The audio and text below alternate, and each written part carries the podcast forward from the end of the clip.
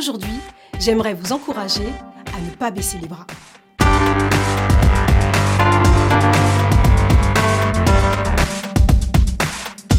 Qui, face à une personne en proie au découragement à cause d'une situation difficile qu'elle traverse, ne lui a pas lancé un jour l'expression ⁇ ne baisse pas les bras ⁇ afin de l'encourager?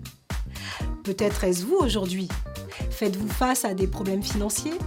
La faillite de votre entreprise? Une déception dans vos relations Ou la perte d'un emploi J'aimerais vous dire une chose. Ne baissez pas les bras. Au fait, connaissez-vous l'origine de cette expression?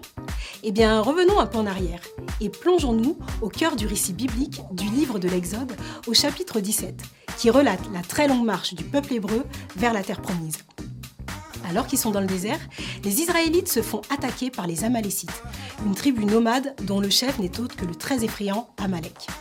Tandis que Josué prend position en tant que chef d'armée des combattants hébreux, Moïse, son frère Aaron ainsi que un de leurs compagnons Our grimpent sur le sommet d'une colline surplombant le champ de bataille.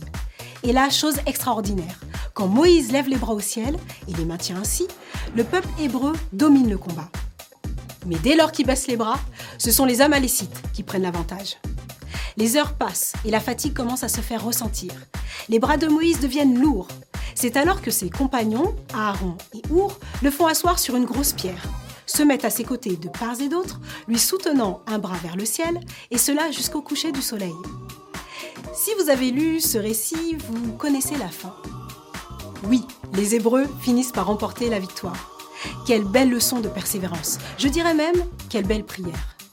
Ce récit nous en apprend beaucoup. Mais retournons trois points. 1. Moïse. Imaginez un peu.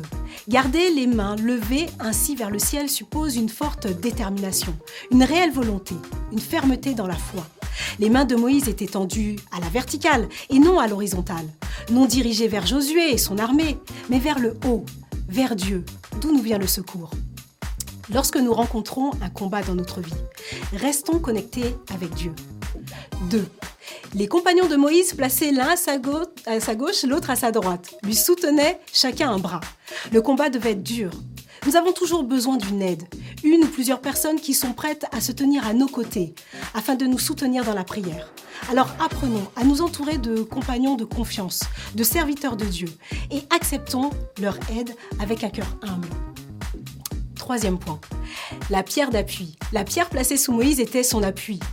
Et en ce qui nous concerne, quelle est cette pierre sur laquelle nous pouvons nous appuyer Jésus. Oui, Jésus est le rocher, le roc, cette pierre angulaire sur laquelle nous pouvons nous reposer dans les moments de fatigue, de lutte. Dans 2 Chroniques 20-15, voici ce que déclare l'Éternel. Ne craignez rien.